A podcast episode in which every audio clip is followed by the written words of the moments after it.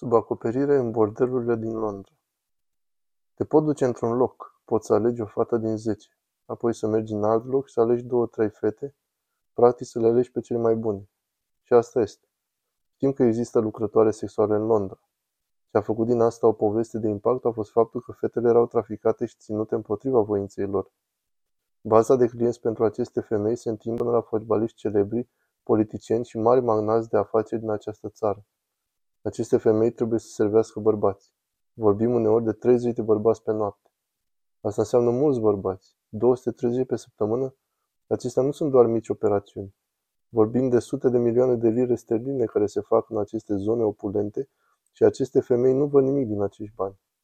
Eu sunt Lucy Watson, sunt corespondent pentru ITV News. Demascarea punctelor sensibile întunecate ale societății este ceva care mă preocupă foarte puternic. Eu sunt Tam Hussein, sunt jurnalist de investigație pentru ITV News. În noaptea în care m-a aflat povestea, fusesem la o gală de decernare de premii și când am coborât din taxi, primul lucru care se întâmplă este că vine unul dintre acești tipi și îmi spune Uite omule, vrei ceva? Cocaină gratis, puicuțe gratis la două minte de aici, un loc de înaltă clasă. Tipul ăsta desigur mi-a oferit droguri și sex. Așa că i-am spus, ascultă omule, ce faci? Ce faci? De ce faci asta? Se pare că era foarte bine educat și fusese pur și simplu prins în această situație. Și am spus, uite omule, de ce nu-i spunem asta? Mi-amintesc că m-a sunat Tam. Stăteam în bucătăria mea și mi-a spus totul despre întâlnirea cu acest tip și despre ce credea el că este vorba. M-am dus la Lucy și i-am spus, uite ce crezi. Și am fost imediat entuziasmată de asta. Am vrut să-i spun asta. Am vrut să aflu mai multe. După ce tipul s-a apropiat de Tam, Tam i-a luat numărul și a continuat să discute cu el timp de câteva săptămâni. Așa că am început pur și simplu să sap și am început să pun pe hartă aceste case. Pentru a obține filmările din bordel a trebuit desigur să intrăm într-unul. Zona în care am descoperit aceste bordeluri este probabil una dintre cele mai opulente zone din Londra, este una dintre cele mai scumpe zone din țară. Adică doar să conduci pe stradă în orice noapte a săptămânii și vezi Ferrariuri. Este locul de joacă pentru cei bogați, celebri și regalitate. Am descoperit într-o zonă foarte mică între 15 și 20 de bordeluri și erau cel puțin 5 până la 10 femei în acele bordeluri în fiecare noapte. Aceasta e o rețea foarte sofisticată care se întinde până în Europa de Est și Albania. Știm cu toții că prostituția există și multe femei o fac din alegere. Nu asta am expus. Ceea ce am vrut să expunem a fost faptul că atât de multe femei din această țară sunt folosite în această instituție împotriva voinței lor și trăiesc în frică. Le antrenează până ajung la 18 ani în România, iar apoi le vând în țările occidentale. Și este foarte greu să le ajuți când ajung în țările tale pentru că sunt în această situație de 4 sau 5 ani. Ele nu cunosc altă viață.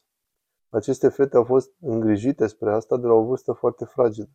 Ele cred că vor avea un serviciu grozav, că le trimit în locuri precum Amsterdam, Londra, dar de fapt se duc în prostituție pentru că trebuie să plătească această datorie.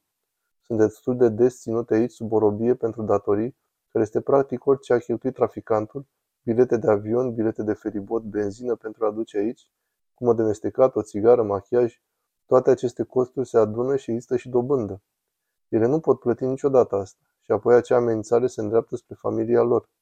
Ai putea chiar să-i dai pașaportul, este în regulă, pentru că tot ce trebuie să facă acest membru al bandei este să arate o poză cu mama ei și să spună Uite, suntem la 10 minute distanță. Asta este. Ea nu va merge nicăieri. Când te afli în zona Mayfair, nu este atât de simplu să mergi cu o cameră secretă și să filmezi această activitate. Destul de des, vânzătorii stradali, cerșetorii, sunt ochii și urechile acestor grupuri criminale organizate. Ei îți monitorizează comportamentul. Nu cred că vrea cineva să se implice cu bandele albaneze. Cred că acesta era riscul. Am mers într-un loc în care un om excentric vine cu diferite camere. Este ceva ca la James Bond, știi? Îi dai cămașa și îl aranjează, pune o mică cameră pe un nasture și spune ce trebuie să faci. Așa că l-am avut pe colegul meu pe care îl vedeți filmând cu mine. Și povestea era că îi arătam prietenul meu nordic cum e viața în Londra. Era într-o ieșire de noapte. Omul de afaceri nordic voia o prostituată și voia să plătească pentru asta. Tam urma să faciliteze asta pentru că avea contacte, cunoștea proxeneți în zona asta. Am construit o relație cu unul dintre șoferi pe care îl vedeți în film care ne-a luat. El se autonumește șofer. E un eufemism pentru proxenet. Când intri nu este ca un apartament de lux cu mobilier foarte frumos. Intri și sunt 10-15 fete care stau în fața ta. Și este un lucru bizar când fetele intră și se așează acolo și tu trebuie să alegi. Este destul de dezumanizant. Oamenii care plătesc pentru sex plătesc aproximativ 300 de lire pe oră. Politicieni, fotbaliști pe care știm cu toții îi recunoaște imediat, folosesc asta. Adesea acești bărbați sunt beți și apoi când sunt duși la bordeluri, îi se oferă droguri gratis dacă plătesc pentru femei. Acești bărbați nu predau doar bani gheață, îi predau și carduri de credit. Uneori acești bărbați pot sta acolo zile întregi pentru că state drogați, dar plătesc o taxă pe oră. Așa că pot ieși de acolo după câteva zile, după ce au cheltuit zeci de mii de lire sterline. Și nu pot merge pur și simplu să explice poliției sau celor dragi, știți, aici s-au dus toți banii. Presupun că nerușinarea întregii chestii, adică ni s-au oferit fetele, ni s-a oferit cocaină și apoi când am mers acolo, aveam toate fetele aliniate. Am analizat filmările și au existat indicii clare că aceste femei erau reținute împotriva voinței lor. Era o femeie care stătea în colțul camerei și monitoriza comportamentul femeilor. Din cele cinci am reușit să stabilim că probabil cel puțin trei sau poate chiar patru erau din România. Se pare că de acolo provin mai marea majoritatea femeilor care sunt folosite în bordeluri. Românii sunt principala populație europeană care este exploatată în Marea Britanie. Promisiunea unei vieți mai bune se transformă într-un coșmar. Nu se mai pot întoarce acasă pentru că există această presiune și această rușine, nu numai că ești un eșec în ochii tăi, dar ești un eșec în ochii comunității și în ochii familiei. Această investigație nu a avut loc doar peste noapte. A durat aproape șase luni de când am avut prima conversație. Așa că această poveste a apărut la știrile de la ora 10 în septembrie.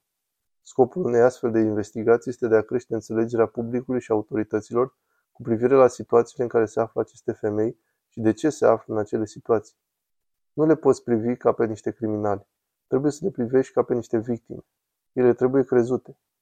Ca urmare a investigației noastre, asta a mobilizat grupul parlamentar al tuturor partidelor să-l împingă încă o dată pe ministrul de interne spre ideea criminalizării cumpărării de sex și a dezincriminării victimelor. Cifrele recente care au apărut cu privire la această situație rămân îngrozitoare. Chiar și astăzi încă primez mesaje care spun, știți, ne-am mutat la o altă adresă, dar are loc o petrecere Mayfair. De aceea atunci când oamenii spun, s-au schimbat lucrurile, eu cred că probabil nu, fiindcă eu încă primesc aceste texte.